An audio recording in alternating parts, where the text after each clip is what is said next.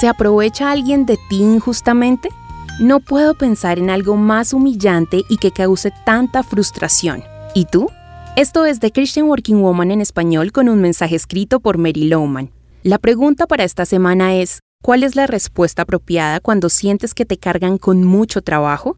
En el episodio de ayer hablamos que Jesús fijó principios donde permitía que otros sacaran ventaja sobre nosotros. Permíteme dar un ejemplo de lo que le pasó a una amiga en su trabajo. Aceptó otro cargo dentro de su empresa y se encontró con una conocida muy cercana que intentó promocionarse a costillas de ella. Esta compañera comenzó una campaña de mentiras y traición para hacerla quedar mal, hizo el juego político y se ganó la confianza de los jefes y los convenció de que mi amiga no cumplía con su labor. Fue una lucha para ella porque siempre buscaba reflejar su amor por Jesús en el trabajo, y esas mentiras dañaron su reputación. No podía defenderse porque era la palabra de esta persona contra la suya. Aguantó esta situación durante dos años, buscando constantemente la sabiduría de Dios y siempre que oraba recibía la misma respuesta. Espera. Cuando alguien se aprovecha de nosotros, no es la respuesta que anhelamos escuchar, ¿verdad?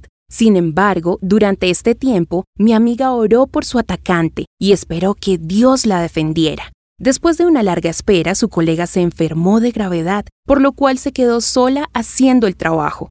Cuatro meses después, su jefe la nombró empleada del mes. Él entendió que era buena trabajadora y mi amiga quedó completamente reivindicada. ¿Ves? Son muchas veces las que Dios obra detrás de la escena. Decidamos obedecer y vivir de acuerdo a los principios que están en la Biblia. ¿Recuerdas? No pagar mal por mal. Si se aprovechan de ti, te sugiero hacer lo que mi amiga. Ora y pide la dirección de Dios. Pídele que su voluntad prevalezca que puedas crecer y aprender en medio de esta circunstancia. Dale permiso para mantenerte en esa incomodidad por el tiempo necesario y luego suelta el problema y espera su guía. Sabrás cuándo actuar.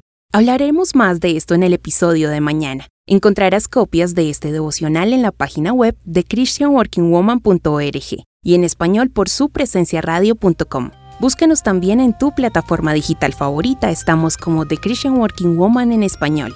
Gracias por escucharnos, les habló Mónica Mateus con la producción de Sara Durán.